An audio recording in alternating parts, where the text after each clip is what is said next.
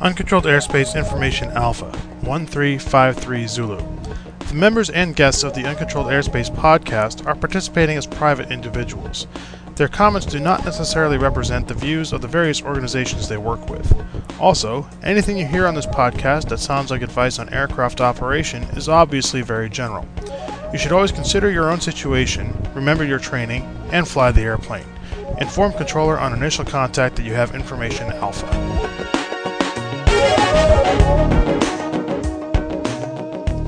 Anything else before we start here? We weren't, we weren't uh-huh. started. There once was a pilot. You thought, I thought we we were started? done. Oh, okay. Maybe we have started. All right. Okay. There once was a pilot from Chelsea. So, Jeb, were you around for this dead stick landing? This is in your neighborhood, right? It is in my neighborhood. I was not around. I, I just discovered that yesterday. Uh-huh. Uh, I, I uh, heard about it a couple days earlier, but yeah. Yeah, Yeah. yeah. When I was going through the NTSB um, stuff to get my uh, my issue of aviation safety in order, and I zapped it off to uh, AvWeb, and they ran a piece on it last night. Um, um, it very very interesting uh, piece of airmanship on this guy's part. I guess, but And- you know, I mean, I don't do an awful lot of flying in airplanes that have multiple tanks and so forth. But I Yeah. shouldn't shouldn't alarms have been going off in this guy's head much earlier on. Well, they were. I mean, he. I mean, He if was you, if he you did everything right. He, didn't he hang on a did, he did everything 110% correct. I mean, Yeah. Hang on a second, He- Jeb. Can you give us he- a little synopsis here of what this story is all about? What happened here? He- first of all, this is a, uh, a Cessna 402C, uh, which is a s- which was operating a scheduled 135 operation from Key West to uh, Fort Myers, Florida. Uh, It's, this a, was it- uh, it's a, about a 12 seat unpressurized twin. okay. Uh, it's it's a it's a uh, Cessna 310 on steroids, um, and uh, this was like the fourth trip of the day for this this pilot. He's a single single crew operation, um, and this is a, a Cape Air operation. Um, uh, comes down. I, I I presume it comes down to uh, Florida over the winter and goes back to uh, um, uh, the Nantucket area uh, in in the summer. But um, you know the, the way the, the way this report reads, this guy knew how much fuel he had on board before off. And he knew he- he'd been flying the airplane, probably has hundreds of hours in the airplane, and, and knows it fairly well. And um, he's he's cruising along at, at altitude, and um, he's seeing the the fuel quantity drop for the right side fuel uh, indications, uh, but he's not seeing the left side indicators, uh, left side quantity drop at all. Right. And uh, so he starts messing around a little bit, switches tanks, goes into crossfeed, and still doesn't see the left fuel quantity drop. But the right side is taking a nosedive. It basically goes uh, on his instrumentation goes to zero, whereupon he switches both engines to the left tank. Yeah. And uh, after the right one started to surge, uh, indicating low low fuel, um, switches both engines to the left tank. Um, shortly thereafter, both engines start surging, um, and basically quit. He's at four thousand feet over Southwest Florida, and it's dark. Oh, I didn't catch And- the night part. Oh, that that. Yeah, is- this is like this is like six or you know it's it's after dark. It's like eight o'clock at night. Okay. Um, and feathers both engines Yeah. and aims the airplane for Naples, Florida. Right. And again, he's got six passengers on board. And uh, dead sticks, successfully dead sticks a Cessna 402 onto the runway at Naples, has enough energy to make the taxiway. Yeah. Okay. Yeah. Not a scratch on the airplane. It's channeling Bob Hoover. And uh, Right. And um, they basically the the investigation is still ongoing, but they're basically very very curious about the left fuel selector. Uh, the NTSB prelim indicated that the engines were fine. There was uh, more than enough fuel on board. Uh, there was like nine or ten gallons or something like that in the right tank, and um, 300 pounds or thereabouts in the left tank.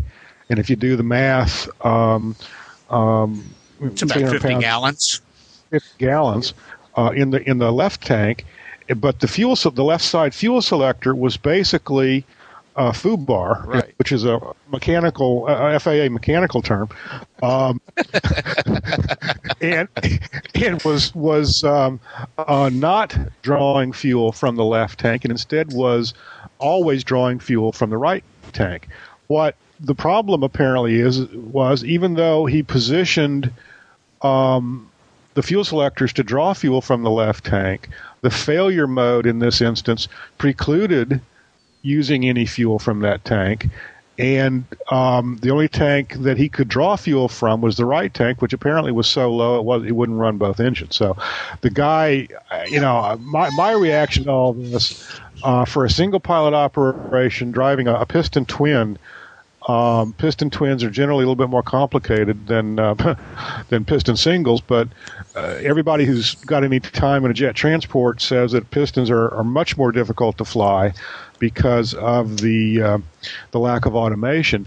All of which kind of points me in the direction of saying this guy's right up there with the crew of uh, U.S. Airways 1549 as far as pulling it out of the hat at the last moment. Well, I'll take that as high praise. I uh, Yeah, I'm I'm I'm, I'm fairly impressed. I to meet the guy and learn a little bit more about this, but uh, uh, anyway, that's that's what uh, uh, that's we'll call this the dead stick landing of the month or something. yeah Th- okay. You know, and, and, and things working in his favor was uh, he was familiar with the airplane. I'll bet you nickels to noodles without calling him up that that airplane probably didn't have an autopilot. Yeah, yeah, You know, But, it probably didn't have an autopilot because the 402 was predominantly built and used by a lot of mom and pop airlines back in the uh, late 70s, early 80s. yeah. And they were built to serve a budget. They were like the DC 9 of the piston twin fleet. Uh, never got very high. The trips aren't very long. Uh, a couple of times in covering Provincetown Boston Airlines, which used to do the Cape Cod, South Florida swap every summer and winter. They had a bunch of 402s, and every time I rode with them, I wound up sitting in the front right seat where there was no yoke, yeah, Yeah. yeah. no instruments, no yoke. Yeah. It I was- just you know just a black piece of aluminum there. I was talking to a guy over the weekend who flies Pilatus, what PC-12s um, for a living, and uh, he was saying, yeah, they're easy to fly. They just single lever, you know, you just like Yeah. push it forward, go, and uh, well, and, and and this guy might have had a bigger fight on his hand if both engines hadn't died. Yeah. But you know he, Well, that's he- he's true, not you having know. to fight any any a, asymmetrical thrust problem. Right. He could turn whichever way he needed to with equal ease. Both engines out. Um, uh, his choices are much simplified. yeah, yeah. Yeah, much simplified. You make you you find the best place you can put it down, and uh, you know, man, big hats off to this guy. yeah, really. David, introduce us to your puppy dog. Oh, that's Charlotte. Say it again. How do you say? Charlotte. Charlotte. Like the okay, Charlotte. yeah. Charlotte. She's, she's Yeah, like apparently in- not a fan. She's not happy with the episode tonight. I guess. Huh? Well, no, normally she just lays here on the carpet next to the uh, desk where I work and uh, waits. But she knows that uh, the the bride is home. Uh, she's heard or smelled, and Annie hasn't come out to the office to get her yet. And uh, so she's fussing Oh, because she that would be wants similar be to the inside. noise I've heard you make from time to time. That, that's, that'll work. That'll work. Hey, welcome, folks, to episode number 121 of Uncontrolled Airspace, the General Aviation Podcast. We're recording this episode on, uh, what is it, Thursday evening, February, February 12th, 2009. Happy birthday, President Lincoln, and happy birthday, Charles Darwin. That's right. That's right. Uh, about the same, well, no, I guess not the same ages. Well, Same. how old would Lincoln be now? Uh, anyways. 200. They're both born 200 years ago today. Is that an, an uh, Is that true? interesting- Yeah. Was it both? Was it both born today? No kidding. Yeah. I thought it was this week. No kidding. Interesting. Anyways, let me say hi to uh, my friends here in the virtual hangar. We've got a big crowd here tonight, although some of them have been a little quiet. I think they're timid. I think they're intimidated. That'll be a first. I give I give I give new visitors to the hangar a little pep talk, and and uh, it, it it sometimes doesn't work. One of those voices you heard out there uh, is uh, is Charlotte the dog. Uh, another of those voices is Dave Higdon. Both of them are joining us from Wichita, Kansas. Hey, David. Good evening, everybody. All the ships at sea, all the airplanes in the air. I wish I was there. Uh, hope it's as lovely where you are as it's been here for the last week. Oh, my God. goodness. I'll tell you, the weather world is topsy turvy because if it's nice in Wichita, I'll talk about here, but we'll talk about weather a little bit more as, as the evening goes on. I'm just loving this thing. hey, Charlotte. Uh, I can't tell if that's a screen door or if it's a dog. I feel like I feel like I'm in the recording of a very early Pink Floyd song. If that's yeah, there you go. There you go. Oh, animals. yeah, Another That those, would be the one. another of those voices you're hearing is uh, Jeb Burnside, who's talking to us from Sarasota, Florida. How you doing, Jeb? All right. Uh, the weather down here fairly sucks, to be honest with you. Yeah, that's what the topsy turvy Uh, part. Yeah. It's fogged. We've been fogged in all day. Um, it's you know it's it's cool, but it's it's very humid. Um, the roads are slick, and and uh, kind of hoping this will blow out. Otherwise, things are hunky and dory. Yeah. Okay. Yeah. And uh, and also joining us in the hangar this week is uh, is two friends, uh, old friends of the podcast, uh, Will Hawkins and uh, Rico Sharkawi, uh, who are together apparently somewhere in the vicinity of Santa Cruz, California. How you doing, boys? we're doing great. How you doing?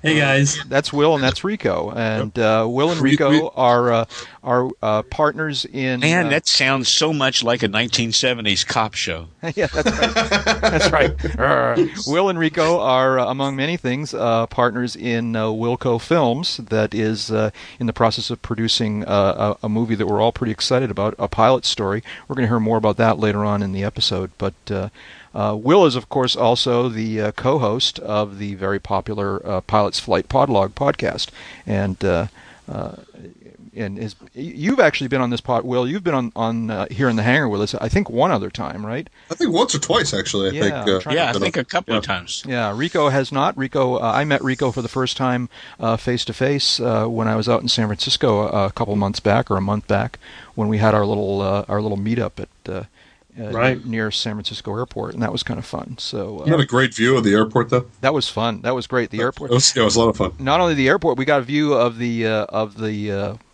the uh, Hindenburg, not the Hindenburg. The uh, but Oh, the the, the Zeppelin The the Zeppelin, the right? the Airship airship Ventures, ventures. Yeah. Yeah, the Zeppelin was uh, was coming down the the far hills on the far side of the bay there, and that was kind of cool. Oh, oh the That's funny. humanity. It's funny that you mentioned that. I actually interviewed uh, Kate, uh, their pilot, yesterday, and I was in the hangar with the Zeppelin NT right behind us, and uh, and got her interview for our film. Very cool, very cool. We're going to talk to you more neat. about that Yeah. stuff in a little bit. In, but, in, uh, in the Hindenburg, an appetizer at a German restaurant called Dos Brats.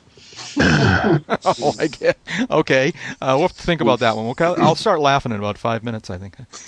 I don't think I will laugh at all. And I am Jack Hodgson, and I'm talking to you from uh, UCAP World Headquarters in Dover, New Hampshire. Uh, And how's the weather up there? now, well, I'm going to talk more, about, but it's beautiful. It's like we're, it's it it was almost 60 degrees here the other day, uh, and uh, it's been above freezing. What is it right now? It's 43 degrees here right now, and it's 7:20 at night, so it's well Wow. after sunset. Um, it rained all night last night, uh, which doesn't Sounds bode weather- well. Doesn't bode well for the uh, Sanford uh, ski plane fly-in on Saturday, but uh, there's there's a lot of snow on the ground, so still. Anyways, so let's see now. Well, I was going to say you've got the warm weather coming, and and uh, we're actually forecasted to get snow here in the Santa Cruz Mountains. That's right. Yes. Which is we're trying to figure out, and, and right now I'm looking at you know partially cloudy skies, but they say the storm's going to hit us any minute, uh, so it should be pretty exciting. Yeah. So for, for people who are not familiar with the geography out there, the Santa Cruz Santa Cruz area and the Santa Cruz Mountains are sort of to the south of uh, Silicon Valley, which is t- to the south of uh, San Francisco, and uh, it's very unusual. It's not unheard of to get snow up there, but it doesn't happen very often, right? Yeah. No, we we get it on the top of the hills about 2,700 feet, so we'll get dustings, but they're saying it's going to drop down to 500 tonight. So I, I know in the 12 years I lived out there, maybe three times uh, it snowed enough up there that you actually saw white tops on the Yeah. on the hills around the valley, and that was always pretty cool. yeah, That it's is kinda cool. It's Yeah. pretty here. Yeah. You'd look up to Mount Hamilton where the observatories up there, and you'd see it surrounded by snow. It looked like I don't know Mount Kilimanjaro or something. That was uh. Yeah, you'd wake up going, "How did I get to Denver?" Know, because that's what it looked like. We're surrounded by these beautifully snow-capped hills. Yeah, Pretty and then it tips route. Uh, what is it? Route 17, Route 15. What's this? 17. 17 is the one that comes over. Yeah. Tips it over into the edge to being pretty much 100% fatal. Right? It's just like Pretty much. Well, they get they get a quarter inch of snow, or if if it actually snows and it melts when it hits the ground, they close down 17 because nobody knows how to drive in snow around here. So it, it is under good circumstances one of the Yeah. scariest pieces of road I've ever driven on in my life. It is this. it really is. It's this relatively narrow two. I mean, it is divided two lanes, but uh, Yeah. uh, I guess what it's two lanes on each side, and they're very tight lanes, and it's twisting and turning. Uh, you know, uh, up the hill or down the hill, depending on which way you're going. It's the down Both part that's particularly scary, but. Um, yeah, it goes up and down and zigging and zagging, and uh, and uh, people lose their. I mean, it's really dangerous. No kidding. All kidding aside, it's a And it's it's a 50 mile an hour zone, but everyone goes 70, and that's the scary part. yeah, really. really. Including the truckers, you know. Yeah. but anyway, snow there tonight, huh? That'll be exciting. You'll have to send us pictures or something like that. That's what they're saying. Now we'll see what happens. Yeah. But that'll just be on the like down in the Silicon Valley, down in Watsonville Valley. There won't be snow on the ground down there. Probably not. Well, they're saying it's going down to uh, 500 feet. Yeah. So, and I'm uh, the the city I'm in is actually at about 450 feet. So Right. we will see. Yeah. So you'll just get slush. Probably, Yeah, right. and, and and anybody will probably be snowed in because they'll close all the all the roads for a couple hours in the morning to get all the ice out. And we've been well, watching they- snow plows running around, and so it's pretty been interesting. I, I was Is down at fine? Watsonville. Go ahead. No, Rico, go ahead. Uh, I was down at the Watsonville airport yesterday, uh, fiddling around with the airplane, and uh, saw the storm coming. There was a system that hit us yesterday, um, but saw the storm coming. I thought I'll buy myself some time, and then sure enough, it it ended up being hail, which is unheard of out here. Yeah. Uh, but it was you know it only lasted for about five minutes, and it turned back into rain. Yeah. So we, we've actually Al been working on a way to export the- Kansas. yeah. go ahead, Jeb. Al Gore, please pick up the white courtesy. For- Yep. Yep.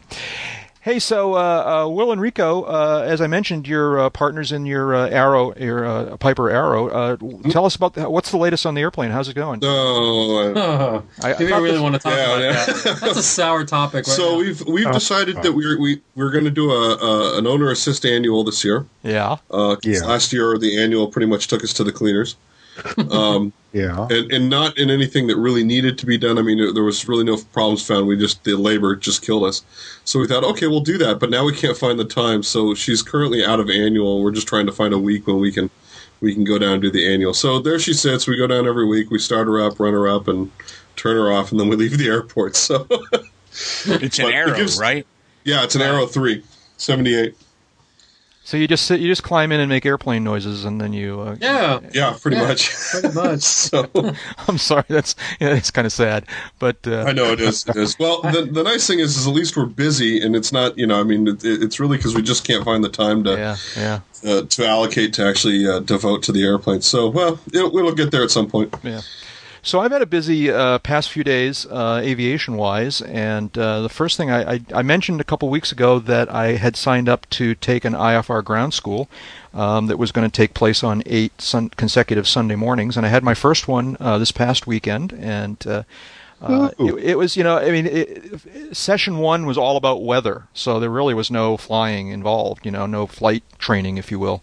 Um, so it's just talking about weather and learning about, you know, where do you go to get weather forecasts and how you interpret them and what are the issues that are, you know, relevant to IFR flying and that kind of thing. And uh, I'm just going to be, and I'm just kind of giving this report so that I will, in fact, completely bore everyone about my IFR training as it progresses. Uh, I don't think you will. Yeah. I, I No, quite, I quite the contrary, because I really, I really, you know, want you to talk about that because I think a lot of people, uh, hopefully, a lot of our listeners uh, are, are are these people also who um, kind of sort of need an instrument rating. because They want an airplane for Well, transportation. And, I don't and- know about where some of uh, some of the other folks live, but the the the so many of the pilots that I hang around with were like, "Oh man, you want to do that? Well, you know that's tough. That's hard stuff, man. I mean, you know, and you'll you'll if then if you try to use it, oh man, man." And they made it so much more intimidating than it was, man. Yeah. And uh, Well, back, you know, it wound up being when, a hell of a lot of work. but nothing that It- it- you know. If you pay attention, you shouldn't be able to pick up. It, it is a hell of a lot of work, but it's also uh, uh, a great investment because you'll get that um, uh, you get a return back the rest of your life on, on using that rating. But uh, uh, it's also a lot easier these days than it was certainly back in my time when you know Ford tri-motors were popular. but um, um, the technology has changed. You notice how he diffused that joke? We were all going to jump on him about that. You know, I, I, I was just surprised that they'd worked up to sheet metal by the time he was started. Yeah, yeah. um, um, but seriously, the, the the technology has changed a lot. Yeah. The airspace and procedures have changed a lot. Um, i it's it's just easier to get nowadays than it was, you know, back in the day. Um, and, and now's a good time to do it. So more power to you, and keep us posted for sure. posted. Wh- wh- other I- than other than weather, is that, is that all they really discussed? On this first session, this first four-hour session, yeah, we just talked about weather and weather forecasts and how you find them and how you get them and how you read them and what issues are relevant and and just a lot of that kind of stuff in the first day, the first session. So they did. They didn't get to that scenario. It says if you get this scenario with this, this, this, and this, stay home. well, they did a little Uh, bit of that for sure. yeah, okay. So uh, I, I'm I'm glad to hear that because that's that's one where we we can occasionally hear of instrument pilots finding out, almost finding out the hard way why you're not supposed to go there. yeah, yeah. So You know, and, and living to talk about it. right. So I'll keep you So- informed. so- go ahead. I was going to say, so your first class was winter is cold, summer is hot. yeah, right. No, that's IFR in, in California. All right. I actually, I got to tell you something. Back to what Jeb was saying about the technology and being easier. Um, I recently took uh, a flight to Truckee um, in a brand new SR22, Ah, uh, and we went VFR, but we had to go IFR to get in and to get out. And watching what the technology did, and it basically flew us into the pattern. It did it exactly the way it was supposed to, completely hands off. Brought us within. Uh, we broke out of the clouds at 800 or 1,000 or something like that, and then we took control of the airplane and landed it. I couldn't believe that this airplane could do that. It was amazing. Mm, it was absolutely amazing. I thought, well, if that's all it takes to get your IFR, sign me up. Well, You know, you yeah, right. Fortunately, fortunately or unfortunately, depending on your viewpoint, that is not all. Yeah. No, no. Because but I was No, I was fact, getting a nice that stuff- demonstration of what that that whole Yeah. system can do. It was amazing. when all that stuff soils the bed, like Yeah. See, that's my you thing. have Is to know how to get it on the ground. I've spent way too much time around computers and technology to have any faith in those kinds of systems. Yeah, I know. It's like, I know. it's like mm-hmm. oh my and- god. and, you know, and on top of that, there there's a lot of flight instructors out there, and, and I've always seen the system kind of tilted this way, that won't let you turn that on until after you've passed your check ride. Yeah. That's after right. you've passed And your check well ride, then you get then you get to learn to use the G Whiz stuff. Because now they're sure that you already know how to do it without the G Whiz stuff. the, the flip side Because of if which you don't know is- how to do it without the G Whiz stuff, what are you going to Um, do if you ever have to do it without the G Whiz stuff? Right. That's right. on the check ride, you're expected to know how to use and explain the use of everything in the panel of the airplane you're flying. So, Absolutely. kind of a catch twenty two. Mm-hmm. Oh, yes. You know, take take the check ride in a in a ragged out 172 with uh, barely two VORs and, and an ADF, and, and you won't have to explain how the GPS works. Yeah. Yeah. Yeah. Steve Tupper documented a lot of the of this process of his uh, instrument training, including the check ride, and uh, it, it's pretty interesting to listen. He actually got permission from his check pilot to record the uh, intercom during his uh, check ride, and uh, included large chunks of it in his podcast. And it's it's pretty interesting, and I, I think instructional, but I don't really know enough yet to. But I, it Well, was my- pretty, it was pretty interesting. my instrument CFI, uh, he made sure I knew how to explain the use and, and, and, and the function, how they worked of two boxes in my panel that I wasn't going to be allowed to use Yeah. because they were in the airplane. But they weren't IFR approved, and if they weren't IFR approved, I didn't get to use them on the check ride. Right. And so we flew all the training without them.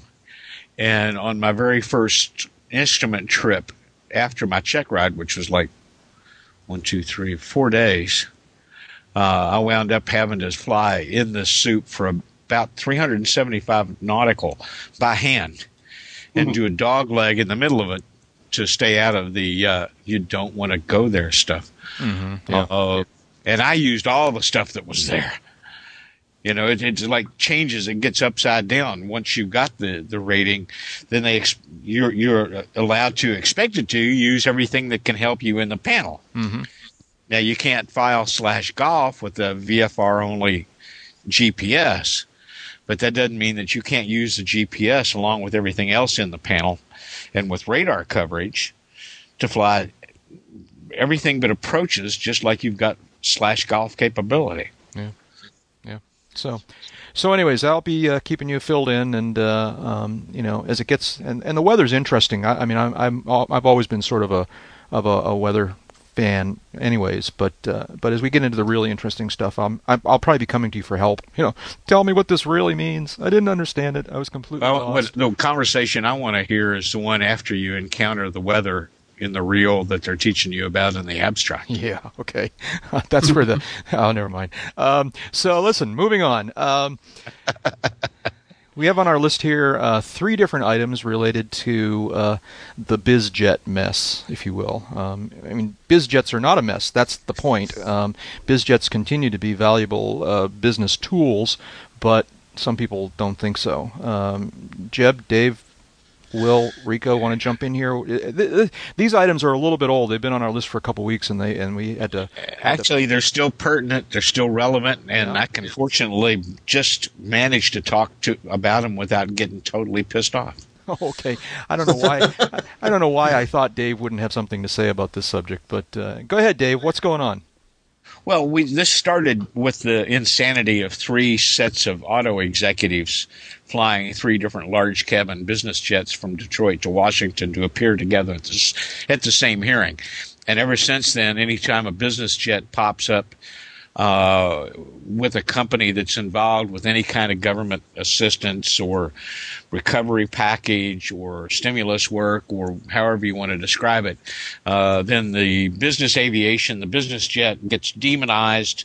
There's been attempts to write into legislation language that would force companies that take any of this help to divest themselves of, uh, of of their corporate aircraft, and even go so far as to forbid them from chartering corporate aircraft, and with no allowance for whether it's more cost effective to take the business airplane or the airlines, yeah. whether you can even get there on the airlines. Right. That's that's a that's a decreasing that's a decreasing population of American cities. At any rate, uh, so far none of this stuff has failed legally, but it has succeeded wildly in just change in turn in creating a a climate of hostility uh, among politicians and the talking heads, left, right, middle, those nasty guys flying those business airplanes. Uh, and it's just garbage. It's just, you know, it's like time to open up the window, get your head out, shout, I'm mad as hell and I'm not taking this anymore because it's not an accurate portrayal. Yeah. Yeah. I, I I actually heard this. and Speaking of being up in Truckee, I actually was in the the FBO at Truckee and, and working my equipment and stuff. And this story came up, and I was talking to my friends, and there was actually a pilot there that started defending the fact that no, these guys should have jumped onto a train or something. And I looked at him and I said, "Do you understand how much business those guys got done in that jet uh-huh. that they couldn't get done in a car? They couldn't get done on a, you know, in in a, a train, and that they would have lost while they were standing in line for the NTSB to take off their shoes and all that stuff." I said. "Y- y- y- y- Don't you know? This is this is saving them money. You know, hmm. this is saving those Well, companies huge amounts of money. I, I, I agree with you, uh, it- but I halfway agree with the pilot who kind of questioned their good judgment in six guys, essentially, taking three large cabin airplanes Yeah, I mean, from a public on the relations same standpoint, route. I it mean, was kind of foolish, like but Yeah, the the It, it's degree it's of tone. Disconnect. yeah. yeah, the degree of disconnect. And then one of them used to run Boeing's commercial airplane making business, and he couldn't at least sit up and, and, and say, well, s- senator, actually, you know, the the majority of the time our airplanes fly, it's actually saving us money making us more profitable. Uh, no, nothing like that. It was like mea culpa. Oh, I'm sorry. Give me some thorns. I'll beat my back. I mean, geez, right. it's time to stop taking this as, oh, we should apologize for preferring to use private airplanes and saving and, money. And, and I think you just put your mailing finger tubes on. and wasting time and money. Yeah. Dave, I think you just put your finger on it. Um, my experience, which goes back, as, as you know, uh, 25 or so years um, in knowledge of working for with uh, the business aviation industry, um, the companies operating these airplanes uh, are just extremely reluctant to either acknowledge that they operate them or to discuss the benefits to the company of operating them it's it's it's almost as if it's uh, a taboo subject uh, for anyone other than uh, those people uh, privileged to sit on the board of directors. Oh, no, I know Uh, what you're talking about, man. They, they, they will they will simply uh, um, um, fold like a deck of cards when it comes to uh, when, when they're forced to defend uh, their purchase or operation of a business aircraft, and it's it's almost comical, but mo- most importantly, it's uh, extremely uh, detrimental to the Oh, industry. it's absolutely. It- we- and we it's not can't- like these guys can't right now. quantify this. Yeah, you, can't swing a dead cat right now without finding a, a business aircraft company that's that's downsizing, that's that's laying off workers, that is is bemoaning the loss of of uh, sales or or existing sales have been uh, postponed. And this, you can look at Mooney, you can look at Cessna, look at Cirrus, look at Beech, look at at uh, uh, Piper just laid off is laying off a thousand people um, it's, it's throughout the industry. Uh, not all of it has to do with um, uh, this this tone deafness on the part of uh, the big three No, no. automakers. A By, month or by, so. by, by no means do I. I you But- know, this, but this is absolutely made. You know, uh, it's self-inflicted. word I what want? you're saying. it's Yes. made so much worse Yeah, by this ill-informed rant demonizing the, the the corporate jet. I mean, okay, there's a tiny percentage of hours. I, you know, uh, cough it up right in front. There's a tiny percentage of hours of all the business airplanes out there, flown by all the companies that operate them, that go to stuff that does not contribute to the company bottom line. And in a lot of those instances, the uh, the, the the persons in the airplane have to reimburse the company for the use of the airplane. So that's kind of a perk. It's not free, but it still beats having to go and stand in line and take your shoes off and all that stuff. But the thing that aggravates me and has for a long time is that they try to keep this low key. And I understand that they got a lot of bad ink years ago. They got a lot of black eyes for doing a lot of dumb stuff. And ever ever since then, they've tried to keep it low key. And then since security has become more of a concern, they've tried to be even more low key.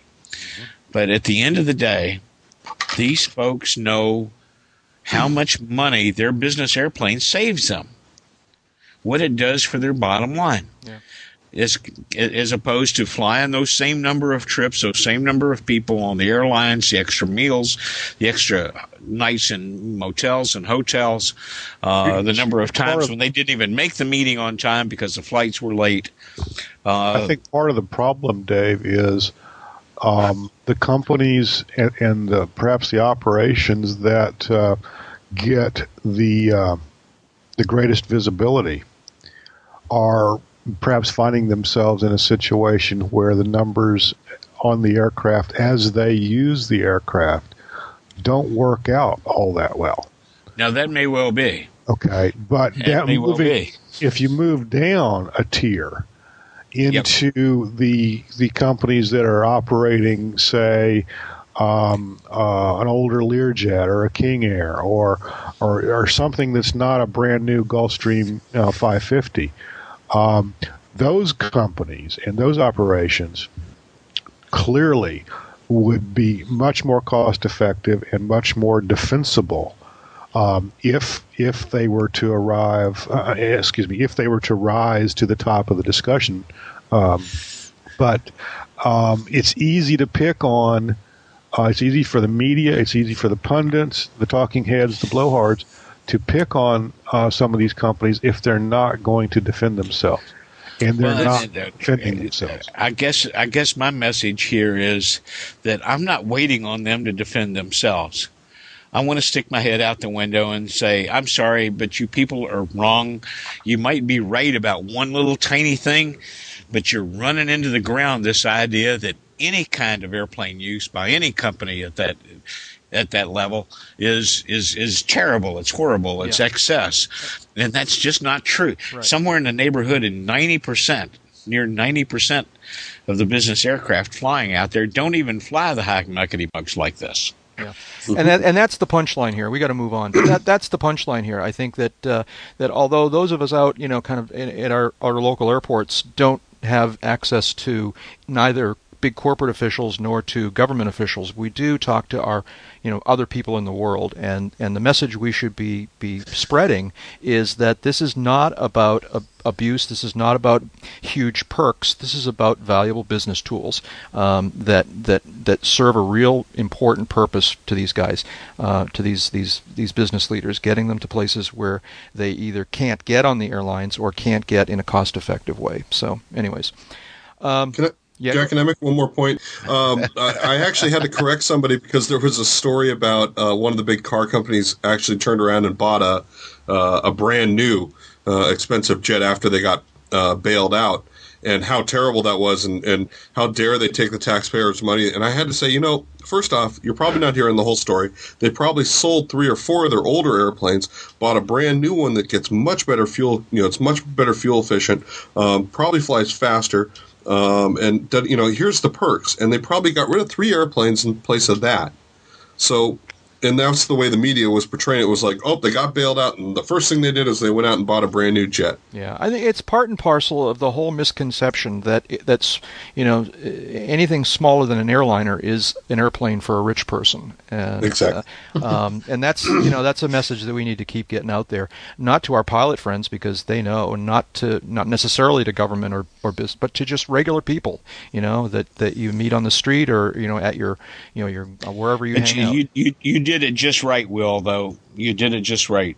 And that is when you hear that garbage, don't be shy about very nicely and politely saying, you know, that's really interesting, except those folks don't know their butts from the hole in the ground. And then gently correct the situation. And uh, I think that's Yeah. going to get a lot of mileage for us. But Yeah. too often we sit on our hands or we see the industry retreat and i'm tired of seeing it being left to the alphabet groups Yeah. i expect them to react I, I- I think we're at a point where i expect us to react Yeah. Mm-hmm. And so there you go. Absolutely. So uh, Dave Higdon believes that gently correcting someone involves beginning the sentence with "You don't know your butt from a hole in the ground." And No, it, no no no the people you it heard begins that with Oh, it, it begins with Jane, you ignorant slut. that's right. oh, i'm always going to blame the, the, the talking head or the politician All right. Well, now that we've got because Dave, that's where these people get their impressions is these talking heads and the politicians so now that we have Dave Gooden warmed up, let's move on to a real. um, Craig Fuller, the uh, new uh, head guy at AOPA, uh, sent out sent us all an email the other day, um, and uh, where he uh, a national pilot alert, are urging us all to get out there and uh, vocally or or or in writing uh, oppose the large aircraft uh, security proposal. I'm sorry, program, uh, and. Uh, you know, I, I yes, absolutely. Um, I it seems to me that this is coming a little bit late in the process, but maybe not. I don't know, David. You, what, what's your take on this whole thing? well we haven't run out of comment period yet And that's true. So it's not it's not too late in that. It's, it's not too late. Uh, and uh, I know that uh, I haven't looked at the comment docket in a while, but I know that there's been uh, no lack of good responses to the uh, TSA's proposal. Right. Uh, and we know how the town meetings went. They the TSA did five town meetings, and they thought the first one was an aberration. That the only people who showed up to talk were ones who said, "Are you freaking joking?" Yeah. Uh, yeah. After the second meeting went that way, they were kind of like, "Wow, this is this is not what we expected." After the fourth meeting, they're they wanted to show up in helmets. After the fifth meeting, they're going, "Oh, thank God, that's over." Yeah. Yeah. I, I would disagree with you. I think they knew uh, from day one the kind of opposition that they were going to see around the country. I don't think they care. I don't think they expected people to turn out like they did. Yeah, that, that's I think that's a they good ex- point. I think Yeah, they expected, you know, to hear a lot of noise, uh, you know, in the media, to hear a lot of pushback from the alphabet groups, and that at the end of the day, that this would just kind of roll through, wash over the pilot population and the aircraft owner population, and all would be right with the world. Because after all, after all, in the last eight years, when have they ever screwed anything up at the TSA? That's right. That's right. So, uh, so the, I'm sorry. What was going to say? Who was that? Someone was going to say something. I, I was just laughing. Oh, okay. Yeah, I know. That's exactly the response, I think.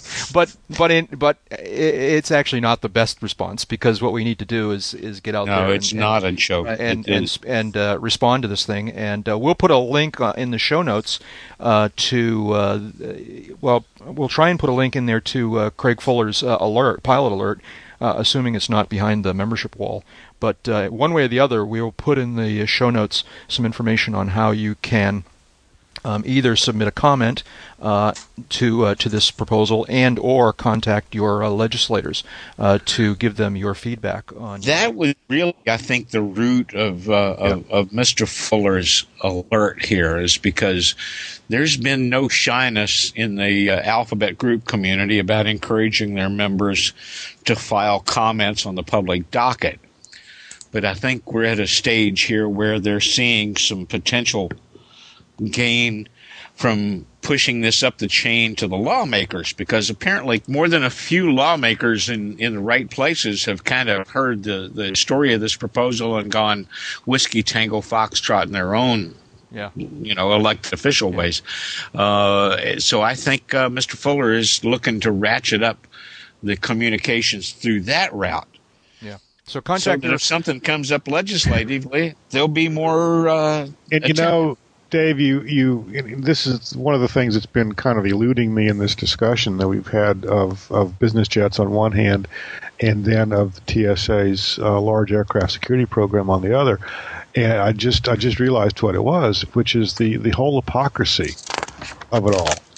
Uh, I, unless a member of Congress is from the, the Washington, D.C. suburban area, he or she um, spends a good bit of time uh, using general aviation, uh, whether chartering an aircraft uh, to get around their state uh, to various campaign events, or um, um, borrowing one, or, or being loaned Man, I, one, you, I could kiss you. a I was so glad I didn't have to be the something one to like that. that.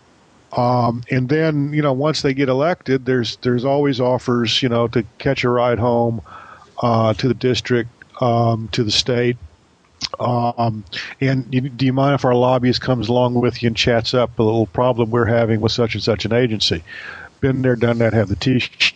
The hypocrisy of it all is you can't find a member of Congress who, at one level or another, hasn't been on one of these aircraft and knows the companies that operate them Yep. and knows the utility and knows the value of them uh, and taking it to that level of, of taking it to Congress brings it all home. Um, it's long overdue. And, you know, the message should be not just do away with the LASP and, and get TSA off of our butts, but let's rethink this whole TSA thing to begin with. Yeah. It's, I we're- love that idea. Rethink TSA, rethink the Patriot Act. Yeah. Uh, it'd be like rethinking sanity. Yeah. All right. Um, moving on. um, side, as a side note, I actually say that. man. Will and Rico use caution about background noises here. I'm, I think I'm hearing Oh, from sorry. you things on papers and noises and whatnot. So just use I caution. was listening to Will chuckle. Yeah. Well, the chuckles I like. It's, uh, Papers and glasses clinking are not always. Sorry about Uh, That's okay. Just use caution. Um, Oh, that's just me toasting the last line. yeah. That was a good line. So a few months ago, Trying to find a glass with something in it. Yeah, a few months ago, we uh, I'm going to have such a hard time editing this back together here. You guys, are, you're not allowing me to create a You're clean not- a clean You, break. you're going to take this out? I'm Why gonna- would you take, take this out, what are what are you talking about? Jiminy Christmas, man. I take out half the stuff you guys say every week. Anyways, come up you know. there, man. Yeah, I yeah. got to listen to this more often. yeah, yeah. You'd think think anticipating would be enough. No, Oh. we have to go listen to it. I control the horizontal. I just figured that whatever we said showed up. I mean, I gee, control the horizontal. I control the video. You, you guys, I have to tell you something Yeah, really yeah. quick. Uh, yeah, Rico, go ahead. um, this this going back and forth that just happened the last uh, thirty seconds here totally takes me back to uh, listening to your podcast uh, on on uh, cross country flights from here to Chicago when I was flying back and forth for work. And uh, it's just funny to be a part of it. Actually, to hear it, to hear it live, it's it's really cool. And I always thought, how cool these guys are having such a blast recording this podcast. And uh, it's nice to be, you know, sitting here live, and, and it's Thank, thank you, man. Chad, thank you. leave, You're very leave welcome. this leave this bleeping Very- part in. we'll leave this part in. We'll leave this part in. All right, well, we're going to let it's them, enjoyable. we're going to let them talk for a little while here. A couple months ago, uh, you guys announced to the world that you had come up for with an idea for a movie. Uh, that uh, that you had discovered a, a a a common chord, if you will, among all pilots, and you started started going around uh, interviewing pilots and collecting the pilot's story or stories, uh, and and you're um, you're you're now in the process of making a movie which you call a pilot story. Um, you know, first of all, uh, this is Will and Rico I'm talking about, of course, and uh, maybe one of you could give me like a really short synopsis of where this all came from. Most people, have, or many people, have heard that already, um, because mostly I'd like to hear about all of the exciting things that you've been doing since then. So, Sure. what's the idea and where did it come from? So the the the big idea here, and it kind of comes to it goes back to what we were talking about uh, earlier, but uh, the big thing is is you know all of us pilots, if we're not flying, we love to talk about flying, right? But we always talk to ourselves, and what we really want to do is reach out to the outside of the airport fence and talk to those people out there because they have no idea what we're doing. All they know is we're flying around in these noisy airplanes, right? Yep. And the the community that we're all in is such a great community and it's so much fun. It's so open you know open armed that we just want to show people that look there's a fence around the airport that may discourage you to come in but that fence is open and all you got to do is is come up find somebody on the other side of the fence. They're going to let you in. They're going to take you flying and it'll change your life Yeah. you know? That's basically it. Uh, we're, we're trying to inspire the next uh, generation of, uh, of pilots and astronauts and aviation career driven people. Uh, and we're really trying to speak to uh, kids and parents of children and show them that aviation can really uh, be a, a really amazing foundation for the rest of somebody's life and, and, and all the great things that it can do. And we're trying to talk to those, you know, th those people that, that go, oh, those noisy airplanes, I want to close down the airport and show them that that there's a lot of things going on at these airports that they have no idea. Life saving, uh, inspirational things. Uh, it's not just rich doctors and lawyers flying around in their bonanzas. These, you know, we're real people. We're doing real things.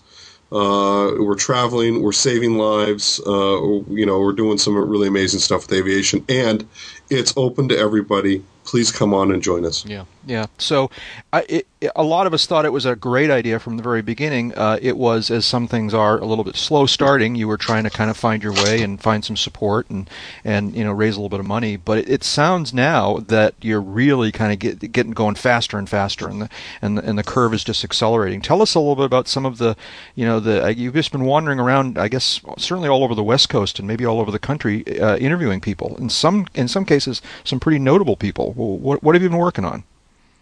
Uh, I can speak to that, and um, yeah, that's very true. It all started um, with uh, a request to interview uh, Nutter back in uh, June, and through that, we got invited to attend the National Aviation Hall of Fame, where we uh, picked up a lot of contacts, and through that, um, started attending uh, a number of events, uh, like the Living Legends of Aviation just recently, and uh, the ICAS event, and uh, AOPA Expo, and so on and so forth. But the really neat thing is the type of people we've had access to. Um, for instance, we uh, um, we recently interviewed uh, Craig Ferguson of the Late Late Night Show. He's he's a pilot. Uh, Samantha Weeks of the Air Force uh, Thunderbirds. We were able to literally walk up to the flight line at uh, Travis Air Force Base up here in Northern California. Um, Sean D. Tucker, uh, Patty Wagstaff, Julie Clark. Um, and as a matter of fact, uh, we met, we ran into uh, Bob Hoover. We uh, ran into the Bob great Hoover? Bob Hoover at the uh, Living Legends of Aviation event a couple weeks ago. Um, Max Moga, Max the, Moga, the, the FAA demo pilot for the last two years. the Air Force. Air Force. Air Force, Or, I'm right. sorry, did I say FAA? The, Yeah. the Air Force F 22 demo pilot. That's Right. what I meant to say. And you know, every once in a while, we have to look at each other and pinch ourselves, thinking, "Did we just talk to Eileen Collins?" I mean, you probably you guys know who Eileen Collins is, uh, an, an astronaut. Um, you know, uh, the places we get to go to, we, we you know at Van Nuys Airport, we we've been down there a couple of times. A couple of uh, people that will name uh, will keep will keep uh, a little secret. We won't say who they were, but we met them at the uh, uh, Santa Monica Airport and got to walk into their hangars and see their airplanes. I mean, it's just it's just been phenomenal, and uh, we can't wait to share the this passion for aviation that these people have. For the most part, nobody really knows that they fly. Um, I'm talking about you know on the flip side of uh, some of the celebrities, but um, they really have an intense passion for aviation, and um, we can't wait to share with the you know with everybody out Yeah. there. You started out this whole thing saying that that uh, you you were hearing the same story. I mean, in a good way. You were hearing the same themes and the same the same kind of passion from from the early people that you interviewed. Has that continued to be the case? It, it absolutely has. Uh, you know, the questions we're asking is really, uh, we kind of take um, a, chron- almost a chronological tri- journey through that pilot's starting from being a non-pilot up to where they are now and we talk about the training we talk about the first solo and, and all those steps and and who got them and actually we even go back who gave you your first flight? When do you remember the very moment that you decided you you wanted to go fly? And the answers albeit they're always different uh, emotionally they're almost the same. So you know, it was like we were Rico and I were starting to interview people at the uh, airport just for fun, really, and uh, and realized that we the questions we were asking were like, boy, that's kind of the way I felt about it too, and and Rico would say, well, that's how I felt about it, and then we started interviewing more people, and those same answers started coming up, and it was it was this the same thread that, that kind of threads us all together and and it's not something you're born with it's it, it can be something you're born with but you can also go or maybe not even realize that you could be a part of this and, and, and you're going to have the same experiences and what an amazing experience you're going to have as you journey through the air in, in an airplane Yeah. so, So- So what's the where do you go from here? What are the next steps? How, what's the process you're going through? We're we're going through the, the the growing pains of developing a project of this scale. We we never thought it was going to be this big. Initially, it was we were thinking it would be uh, a bunch of local uh, pilots, and it just sort of grew uh, and exploded because it's just picked up so much momentum. Um, so where we are right now is um we're going to start a nationwide uh, tour. I, I call it. Uh, flying across the country and hopefully into Europe as well, picking up uh, interviews with notable a- aviators. Um, and so at this point, we're mapping that out. We're uh, setting up meetings uh, to go to EAA chapter meetings across uh, California and the West Coast for now, um, and while you know throughout our travels. we're coming out to florida in a couple of weeks uh, we're doing a first saturday uh, at, yep we're doing a first saturday at La Presti Yeah. uh, at the Vero Beach Airport. Uh, so Bring your heavy coats, I hear. Yeah, I know. exactly. Yeah. Um, and, and, and we're and we're picking up, you know, we're picking up these interviews of people, you know, celebrities, uh, aviation legends, and the regular people that are flying because we all have the same passion. We all have a very similar story. So it's kind of cool when I get to sit back, and Rico and I get to sit back, and, and soon the whole world will sit back and realize that you're looking at astronauts, you're looking at 747 pilots, you're looking at J3 pilots, and we're all very, very similar. You know, and that's the that's one of the coolest things to me that I've discovered about this whole process. What's your target for when you hope to have this thing finished by?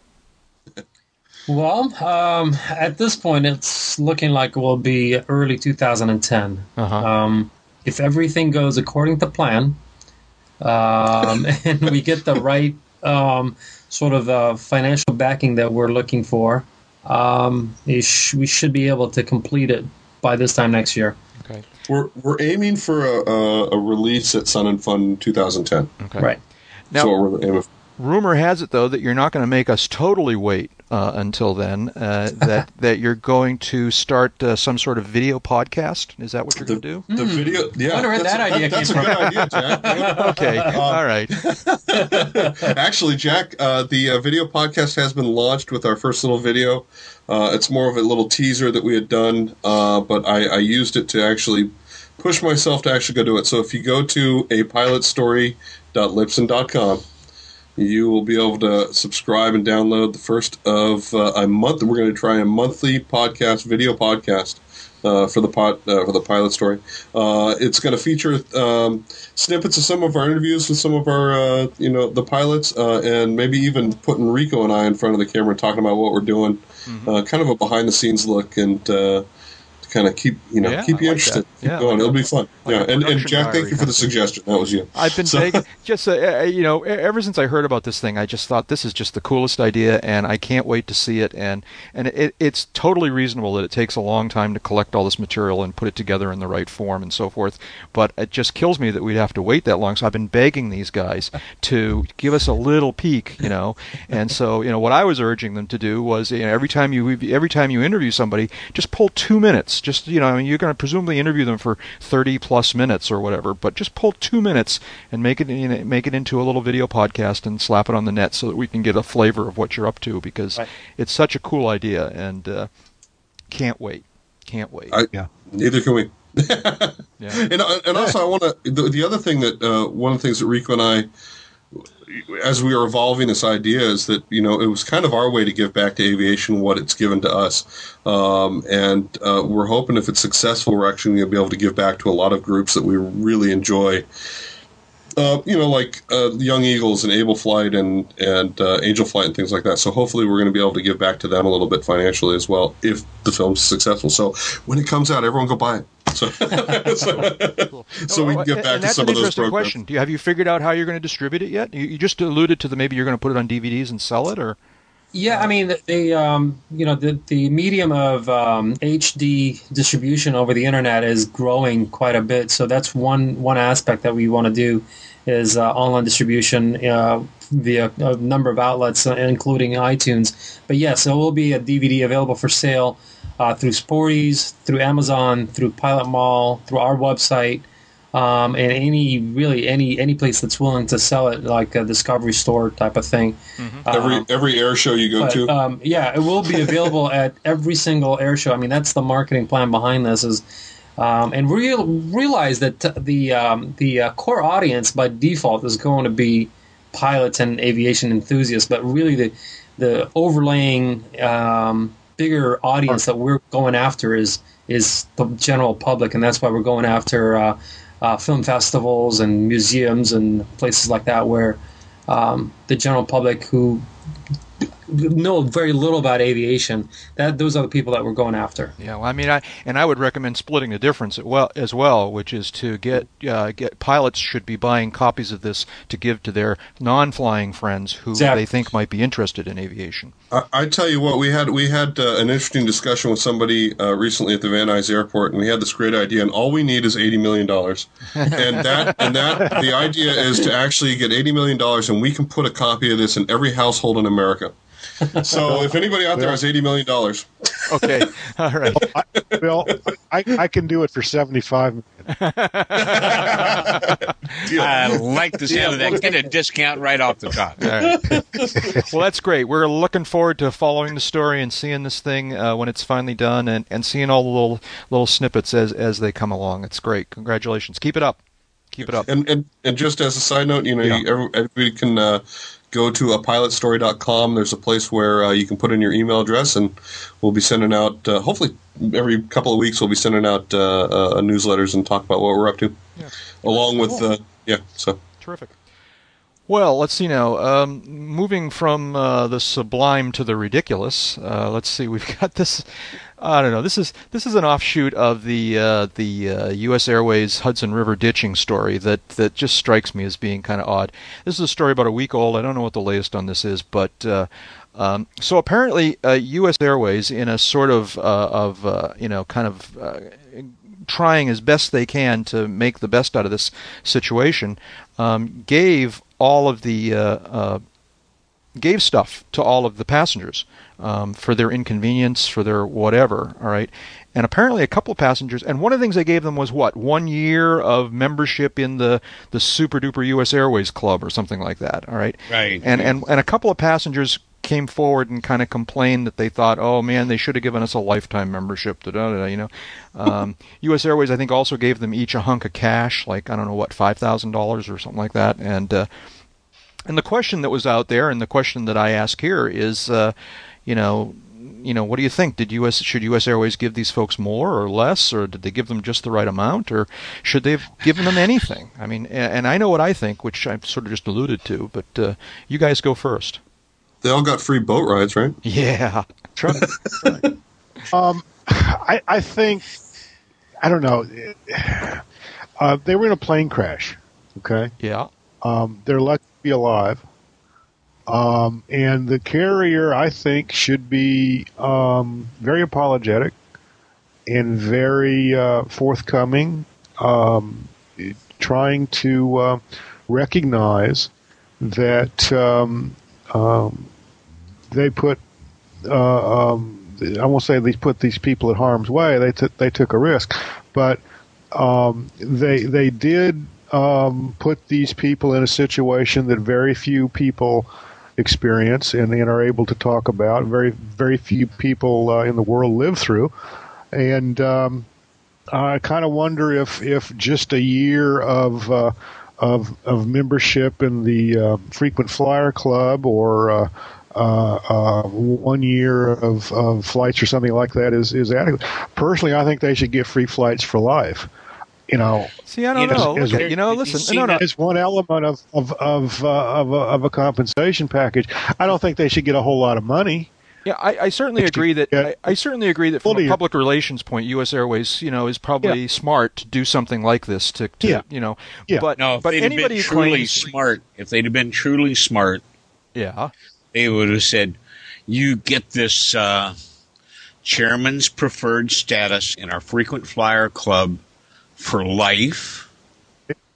Right. And you know, and uh, you're definitely going to get a couple of free flights here and there. Uh, you know, where we're just going to say no, we're not going to charge you for a while, but this isn't a lifetime pass. But you know, Jimmy, if you're going to offer them that kind of perquisite, see, uh, you know, and they just survived a crash partly because of the good luck that the airplane was as high as it was when it hit the geese, partly because it had a qualified sailplane pilot. Yeah, see, this is my lives, point. eats, and sleeps. Right. But the fact is, everybody survived. Yeah. Their status is unique for the rest of their lives. Yeah, I mean, I, I think okay, U.S. the Airways, Hudson 155. U.S. Airways doing something nice to these people because they just don't want to be be uh, you know seen as being you know evil corporate people is one thing, but this the, usually in these kind of conversations, the airline has made somebody in the airline has made a mistake that that there was some chain of you know the whole the the, the legendary chain of events that leads to an aircraft accident. All right, but uh, oh. based on what we've heard so far, all right, U.S. Airways did not do a single thing wrong here. All right, this was no, totally totally bad luck. And in fact, U.S. Airways didn't put them in a bad situation and nearly cost them their lives. U.S. Airways saved them from this mutual bad luck thing that they all stumbled into. U.S. Airways had had the misfortune to be the carrier involved, and that's why they ought to do something for them, but not because they owe them anything. Well, well exactly. I, I don't, just, I don't, I don't know that they owe them. Well, I, I I don't know if they owe them anything or not. I, I personally, I would not want to have been through uh, what those people went through. I mean, there were, you know, a, a couple of minutes where they didn't know if they were going to see, you know, the next sunrise. Right. And right. that's uh, telling uh, on anybody. But based on we, what we know now, Yes. none of that was the fault of U.S. Airways. Oh, no, no question. Based here. on what we know now, none of that was the fault of U.S. Airways. But let, let me let me finish, Dave. Um, I think just as a matter of of uh, protocol, especially since it really doesn't cost them anything to do it, Right. U.S. Airways should give them, you know, the club membership and the free flights for life, whatever, um, just as a way of saying, hey, you know, we're sorry we put you through this. We want to be, uh, we want to try to make it up to you, and we want to do the right thing. Um, and we're sorry you had a bad day. Yeah. Okay. I tend to Sorry. agree with that, uh, um, uh, with that kind of uh, perspective. But I also think, I wonder. Um, I mean, U.S. Airways had nothing to do with the accident. It, it obviously the property where the airport is is situated at, where that maybe there should have been better control of the population of the birds. Um, I mean, this is something Oh, that were- is bound to happen five, they again. Were, for they were five miles from the airport when this happened.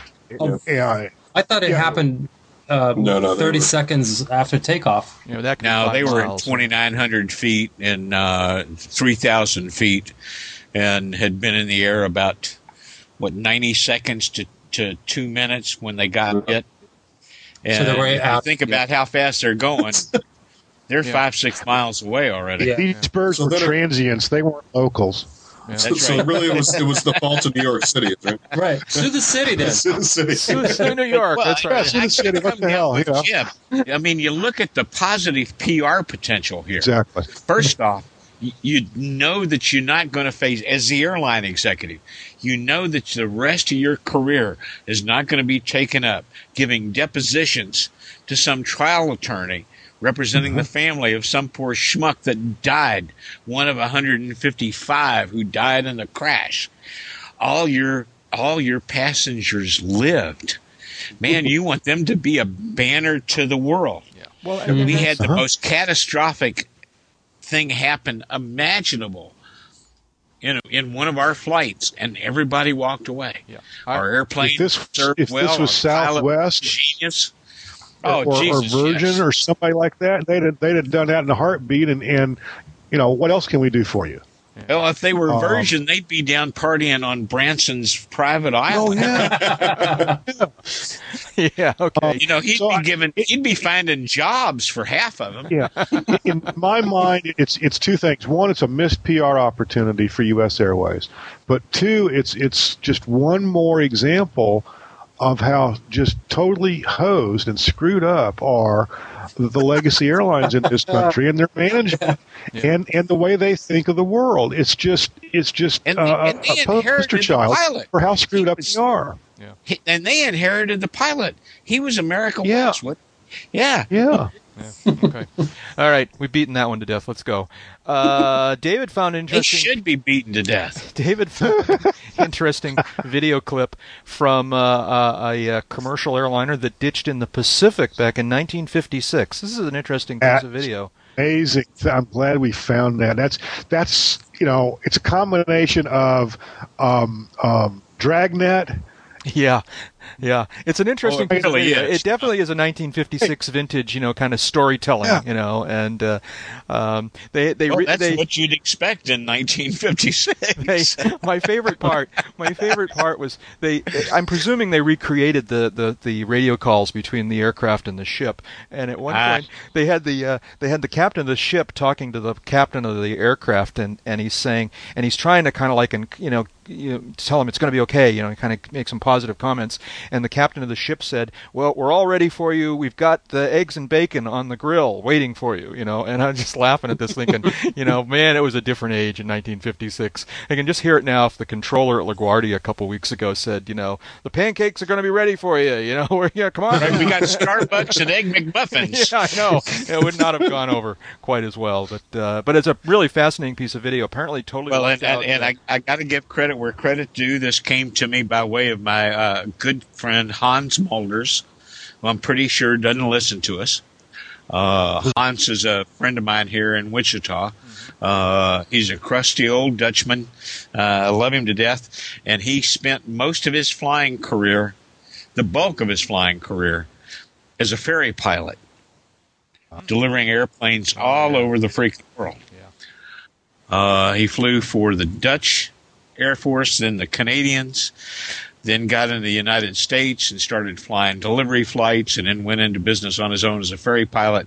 And he came up with the link for these uh, for this clip of the uh, Boeing uh, Clipper ditching in '56, and it made me think if they flew several hours around that Coast Guard cutter. Well, the story here is this is a Boeing, what is it, 377 Clipper and uh, it's en route from Honolulu to San Francisco.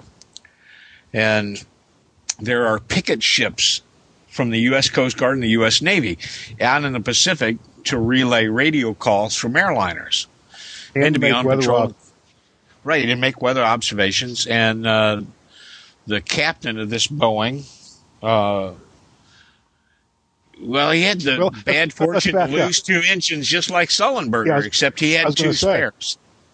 Let's let's back up. Uh, The flight was en route Honolulu, San Francisco, and just past the point of no return, uh, suffered engine trouble and basically lost two engines, uh, and uh, could not make it to land from that point. So, and that's when they started, you know, communicating with this picket ship. But go, Well, after then they after I found- set they the found the picket ship, they just circled it for hours, waiting on daylight Uh-huh. and burning off fuel. And I got to thinking how much, how far away they still had to be. This is what I was wondering about too. How long did that flight take back in those days? oh god, Oh, you're looking. would- It was ten or twelve hour flight, I thought. I would figure Maybe ten to about that. twelve hours. Yeah. because I that's when when they when they got to the part in the little documentary where they talked about these guys circling, waiting for sunup so that they could ditch in the daylight, which makes a lot of sense. Uh, the part that didn't make sense or it kind of seemed odd to me was that they were able to keep flying for so many hours. They, it, it seemed like it was a long time. I'm thinking, well, why couldn't they just then continue and and make it home? You know, if they can circle and they can hold altitude, then why don't you just keep going? But they probably did the math and discovered they weren't going to make, or or were worried that the other two were going to, you know, go out at any moment. You know, and uh, Well, and it kind of too. listen, reading that reminded me of a movie that was released in 1953 The high and the mighty. called Island in the Sky. Oh, John Okay. Wayne flick. not familiar with that one. okay. Okay, isn't that why- the one why- where why they does- they lost two engines en route from Hawaii to San Francisco? No, no, no, no. You're uh, that's the high and the mighty. You're thinking That's the High and the oh, Mighty. that was I'm John sorry, yeah. Wayne. Yeah, you're Right. right. It is John Wayne. They're Um, both John uh, Wayne. The island in the sky is where they they uh, they crash land on the on the lake up in uh, uh, northern Canada. Yeah, that's right. That's right. You're right. Right. Uh, Both- High and the Mighty is the one where it was an airliner Gantt route. books, but Yeah.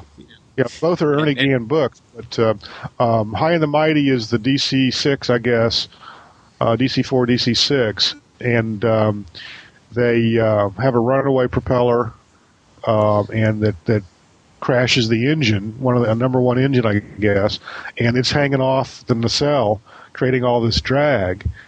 And they have barely, they, you know, at first they think they don't have fuel to get to San Francisco, um, and you know, John Wayne saves the day. That's all I'll say. So, anyways, cool It's- video. it's. Take a look at it. One of the Uh, first, it was one of the first Yeah. disaster movies. yeah, yeah. The, okay. the movie, the the the flick that uh, that Jack's talking about is actually some of that's real live footage from the Uh-huh. 1956 ditching. Yeah. And Right. look up the High and the Mighty because it's uncanny the similarities between these two incidents. And the High and the Mighty was fiction made two years before reality came in. Those folks didn't make it, and wow, they got you know eggs and bacon on the Coast Guard cutter. So this uh, mid-Pacific ditching, uh, I guess we could call that the off-field landing of the week, although they didn't weren't able to reuse the airplane. um, but they did manage to, uh, according to the notes I saw, they did uh, save all of the passengers and crew, and uh, and uh, good job. Pan Am There's a, there's a Wikipedia article. There's a Wikipedia article that uh, I don't know, maybe incorporate into the show notes, but uh, uh, water landings. Just search water landings or ditchings in, in Wiki, uh, and it'll bring up a fairly comprehensive uh, discussion of ditchings, uh, especially ditchings of commercial aircraft. And uh, Yeah. this particular flight, Pan Am 943, is uh, is discussed in there. Of course, U.S. Air uh, um, U.S. Airways 1549 is discussed, uh, as well as uh, many many other. Uh, uh, airplane ditchings, and uh, this this particular um, ditching, uh, Pan Am 943, is notable uh, for um, the way it was conducted and uh, the fact that um, uh, everybody got away without injuries. Yeah. Oh, and you know what luck to find a Coast Guard cutter, cutter way the hell out there. Yeah, yeah. All right. Moving on, Moving right along. Um, so, uh, as I mentioned earlier, it's been a busy uh, few days for me aviation-wise. Uh, yesterday, uh, I continued my uh, GoBosh checkout, my LSA uh, checkout up at Sanford Regional Airport at uh, Southern Maine, Oh, Maine cool. Aviation. Um, got to fly my second hour in the airplane. Uh, it, first of all, let me say that it was a very, very weird day. We were talking earlier about the weather. Uh, it was it was almost 60 degrees here yesterday, and uh, um, it, Wow. it was, you know, I'd, I'd planned to do the flying this day because the forecast looked really good, and it turned out to be really good. Uh, it, it- around midday, around noon or so, it was severe clear. I mean, the sky was perfectly blue, and it was 60 degrees, and I'm going, oh, I man, hate when that happens. did I pick a nice day, right? You know, and so then I'm, you know, I'm sitting in my in my home office working, uh, getting ready to, you know, before leaving for the airport, and suddenly around around two o'clock, I look out the window, and now it's overcast. It had gone from completely clear to completely overcast in like an hour, all right? And so I'm going, well, this doesn't look good. What the heck is going on here? So I went in and got forecasts and discovered that it was a pretty high uh, overcast, and that I was going to be good for the flying, um, and the temperature was still very high, very very comfortable. So I headed on up to uh, Sanford and uh, met up with my CFI in the airplane, and uh, and uh, we pre-flighted and, and got on board and did our first takeoff, and and we were on downwind for the first time. And as we were on downwind, uh, you know, my my we sort of both looked at each other and said, "It's raining out." Look at the canopy. We could see on the rain there were raindrops on the canopy. All right, you know, and we're going. Well, this is just really because we there had been some some hints of rain in the forecast, but it just didn't seem like it was going to. So so it started raining, and then the second thought that went through both of our minds instantaneously was, what's the temperature up here you know as opposed to 50 to 55 degrees down on the ground you know? And so now we're in this you know unfamiliar aircraft certainly unfamiliar to me. And as far as the uh, the OAT gauge it was unfamiliar to him too. So we're kind of like searching around saying where's the gauge where's the temperature gauge? Oh here it is right here. And it was like still 57 degrees at at uh, we were only went up to like 2500 and we were just kind of doing a little bit of air work. But uh, so it was plenty warm enough, but it rained the entire time I was flying this airplane, just lightly. I mean, it wasn't not an issue, you know, and uh, visibility was fine. And uh, but it, was- You know, it was just- LSAs come standard with an anti-ice kit. yeah, that's right. Yeah. Yeah. So uh, it was a it was a special kind of flying day. It was like going Rubber flying. rubber in- mallet and a spray bottle of Windex. Yeah. I was going to say you lean out and, and pour your bourbon on the wings. yeah. Oh, what's that? You're taxing out. You're taxing out amidst the snowbanks, and uh, you know, and then you're uh, in the in the rain, uh, you know, on a day in February in Maine. You know, it's just like It is kind of incongruous. do do do do you know so anyways we went flying in the gobosh just kind of give you a brief report um, I, I, i'm feeling much more comfortable in the aircraft um, anyone who was listening uh, a few months back when i did my first flight um, it was it was borderline overwhelming the the differences between that airplane and the airplanes i was familiar with and so it was kind of a handful for me but in the time between the two flights i had a chance to really kind of think it through and think about the things that were different and how i you know kind of familiarize myself with what to expect and so this these flights were, were much much more comfortable and uh, really started to feel like I was I was ahead of the airplane. Um, there still are a couple of things that are really notable to me about this airplane. It it just requires way more right rudder on takeoff than any airplane I've ever flown. I mean, you almost have your right your right foot almost all the way to the floor. There isn't much rudder left, you know, to keep it straight on on. What's the engine? Is this a Rotax? yeah, this is a Rotax 912, I think, or something like that. And uh, Does it have rudder trim? Say again? No, uh, n- not not uh, not rudder trim. No, um, not not you know not in flight, not in the cabin. You know, this- it's just you know again, it's fine once you're at flight. Once it's you're a ground. It's ground adjustable rudder trim. yes, yes, and but it seems to be trimmed fine once you're at cruise. Once you're up there going level and just kind of cruising along. Um, it, it's just it's just that you know some com- the big issue and and it sort of didn't really kind of come clear to me before, but it is now is that it has a free castering nose wheel. So you get no you get no directional Ah. help from from the nose gear from the gear basically. Hot all right, liquor. you know. Right, you need to be using right brake instead of right rudder. Yeah, and the brakes are really touchy. You got to be careful. It's kind of weird because you're like pushing all this pressure on the rut on the rudder part of the pedal, but you you don't want to touch, or if you need to touch it Yeah, very no, gently. that's- It's really hard to kind of push a lot of pressure on the main rudder, but a, just a tiny bit of pressure on the No, but you don't want to put any pressure on the rudder. You want to put the pressure on the brake. You think so? Yeah. With a castering nose wheel, until you're up to about 30, pushing on the rudder only makes the rudder crooked. Yeah. Oh, yeah. Well, I- all right. Well, that's the title of the episode if I ever heard one, right there. um, so, anyways, a lot of right rudder. Um, but once I realized that, that really kind of took me by surprise the first time. The second time, I was ready for it, and uh, it, really wasn't an issue. All right, we're, having, Oh, we're having too much fun now. and, I'm uh, just thinking about uh, taxiing out and, and, and, and trying to give it right rudder to steer. And then going, no, no, no, no, no, no. Me no steer from rudder.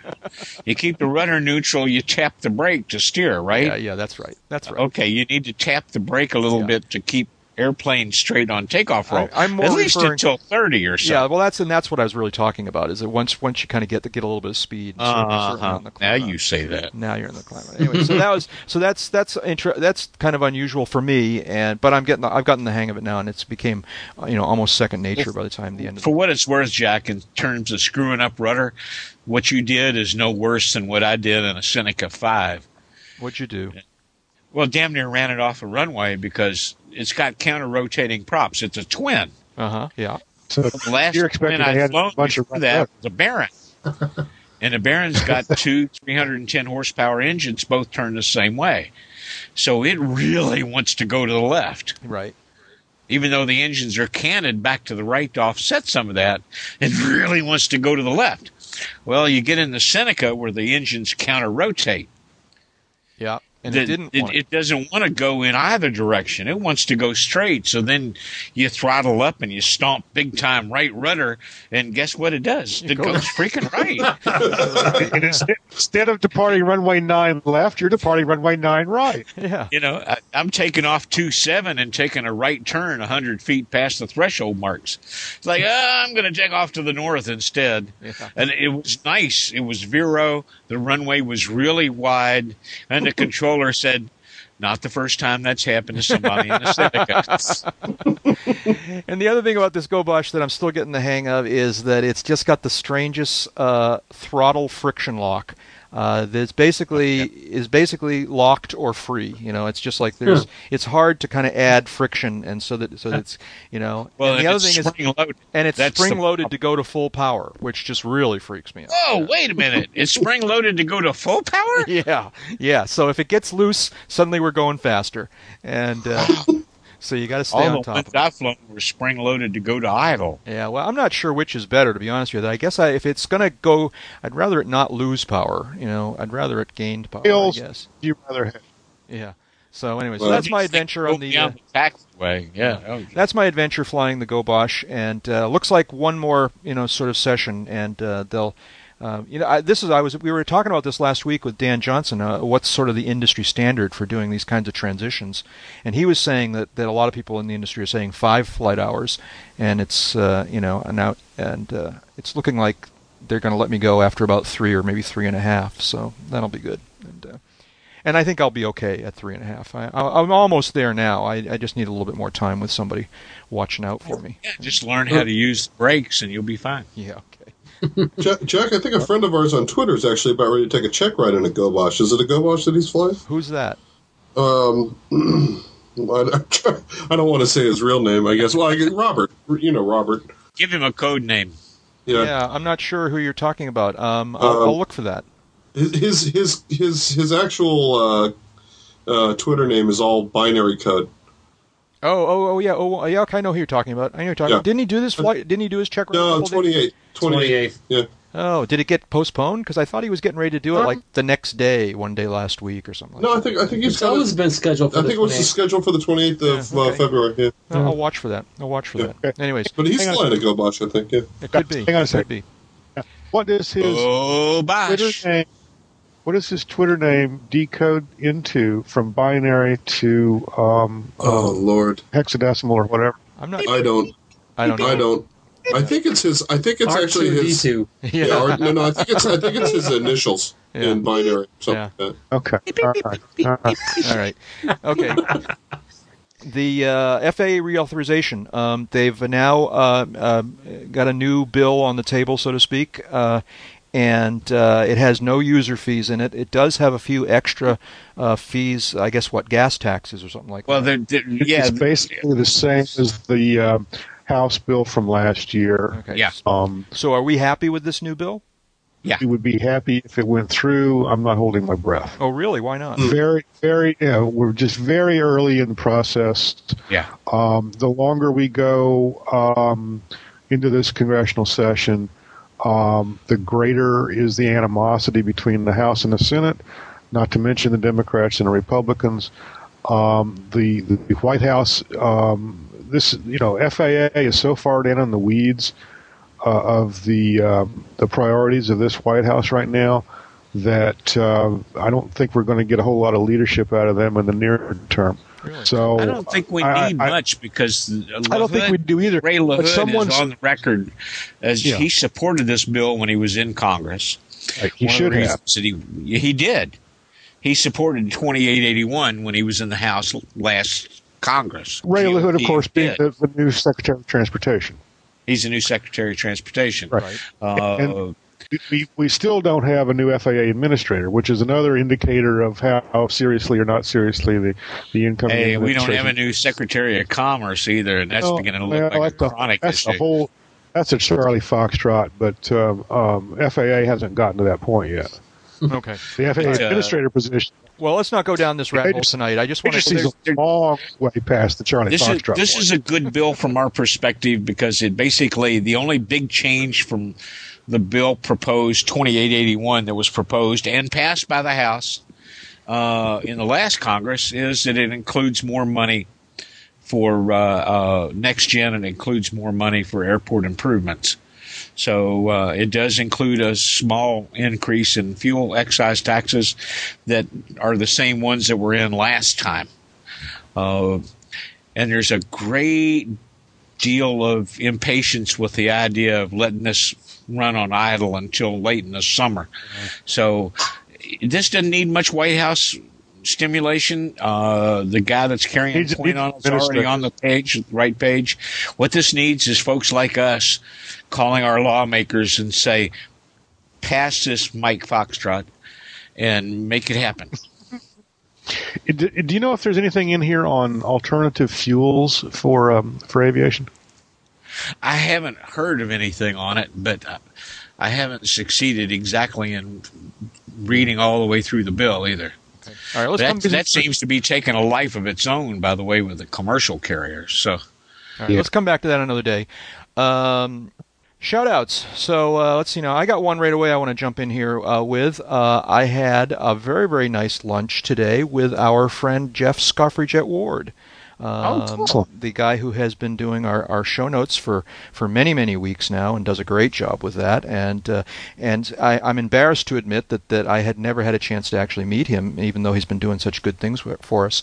And uh, we've been talking by email and phone for for a little while now. And uh, we agreed to meet down uh, in his uh, his uh, stomping grounds, so to speak, uh, down near uh, Hanscom Airfield, Airfield Airport in Bedford, Massachusetts.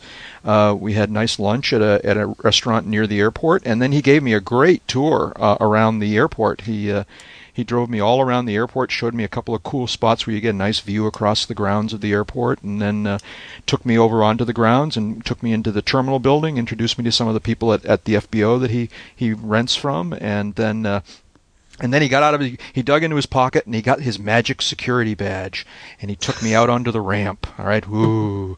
And uh, anybody who's in the know about this knows that uh, Hanscom is one of the tight, mo- more tightly controlled uh, security-wise air, airports in the in New- England uh, because it's part of Massport, which is the same organization that runs Boston Logan Airport. And so you have to have this badge and you have to be, or you have to be escorted and. Um, so we went out on the ramp, and he was showing showing off some of the airplanes that are uh, that are on the on the uh, you know owned by the uh, FBO he he rents from. Interesting, they've got a whole bunch of former North Dakota aircraft, uh, University of North Dakota airplanes. Uh, you know, the, I don't know if you've seen their video podcast. Uh, they do a great video podcast about flight training, and they've got all these uh, uh, uh, Piper Warriors in the videos um, that all end in in in November Delta ND on their in their tail number. And so we're out on the ramp, and I'm looking around, and they all end in ND, and I'm going, "Hey, wait a minute!" And he says, "Yeah." He says, "These used to be used to be part of uh, University of North Dakota, and uh, I guess North Dakota upgraded to better planes or different planes or something or other." And Well, uh, they they do cycle through them. yeah, Yeah. and so a whole bunch of them are on, are on the ramp at Hanscom right now. So uh, a, a nice chance to uh, visit the airport, and uh, and and that was great. So I, thanks to uh, Jeff for taking some time to uh, to sit down with me and to uh, show me around uh, Hanscom Field. And uh, I have one other shout out, but I'll let you guys go first. Hey, who's got one? Well, I just wanted to shout out to my friends in uh, in in England at uh, what do they call themselves? World Aviation Events Limited. Uh, they're the organizers of a uh, GA show uh, for Europe in Prague. If you happen to be in Europe and playing around, May 22, 23, 24 in uh, Prague, uh, Prague, in Prague, Czechoslovakia, and in London on June 12, 13, and 14 uh, at Wycombe Air Park. And this is the third time for these shows. And apparently they're really taking off and taking root with the uh, general aviation communities in England and Europe, such as they are. Uh, they get a lot of major iron participation. Uh, they're also good showcases for the equivalent of the light sport aircraft in Europe. So, uh, any of us that are listening that happen to be in those neighborhoods, uh, here it's a fun show, both of them, Europe and London. Great. Uh, Jeb, you got anything? Uh, Kate Doherty, uh, late of uh, Cirrus Designs. Way to Uh, go! she dude. was. Formerly of Cirrus Designs. You make it sound like she died. Excuse Jeb. me. No, I'm sorry. I did not mean to imply that at all. uh, um, Kate uh, was uh, one of my favorite PR people. Um, just a great person all the way around, and uh, did a great job for Cirrus. Um, left of her own accord uh, late in uh, in 08 and has recently resurfaced, um, still in the uh, in the biz, as it were. And uh, it's great to know that she's still around, and we'll, we'll be seeing more of her. Hats off to Kate, and uh, uh, I hope she'll uh, uh, be coming on the program sometime soon. Yeah, absolutely, second in that. Yeah, I I got to meet her at the uh, expo here in San Jose last November. She was extremely supportive and super, super friendly and helpful. Yeah, yeah. She's been a good She- friend of the podcast with helping us get access to the Cirrus folks uh, and and just kind of supporting us. It's been so we welcome her back. Not that she really ever left, but uh, that's great. Yeah, she she she just kind of you know took a break for a while. She's back uh, wearing a different hat, but nonetheless, uh, uh, I'm sure it will fit well. Great. Will Rico, anybody you want to say hi to? Anything? Uh, Yeah, we, we actually do. Uh, a friend of ours, Susan Pruitt, who is uh, about ready to launch a magazine called Flight Plan Magazine. She's been nothing but just the greatest supporter of ours and has bent over backwards to help us out in our projects. And so uh, she's, yeah. Absolutely. I mean, she's been a great uh, source of uh, of input and, and as far as uh, helping us think of ways to market the uh, or reach out to the community. And uh, as Will said, she's ready to launch her magazine, which is dedicated to women in aviation and specifically young women, and getting them enti- uh, uh, intrigued or enticing them to uh, join the, the, the ranks of aviators. And uh, she's doing so well for us that we actually invited her to join our um, advisory board. So Yeah. she's officially on the advisory board. That's great. That's great. yeah. Excellent. Um, and real quickly, I just wanted to. So on my way down to meet up with uh, with uh, Jeff Ward uh, today, I I was running early, and so I swung by some place that I'd always wanted to visit, and I never have either on the ground or by air, and that is uh, Nashua Airport, N- Nashua, New Hampshire. I, I always had heard that it was a very busy GA airport, but I'd never been there, and uh, so I swung by, just kind of driving through, and boy, what a cool airport that is! Um, I, I, could, I mean, just a lot of activity, a lot of airplanes, a lot of hangars. Um, it's also the home of Daniel Webster College's aviation uh, school uh, operation, and so there's a lot of activity in terms of young people who are learning various parts of the aviation biz. Um, so it's just a very, very cool place. Um, the particular thing I wanted to call attention to, and maybe I'm the only pilot in New England doesn't know this, but um, until this morning I was, and that is that they have an awesome pilot shop there. Um, the best pilot shop that I've seen since I've come back to the East Coast.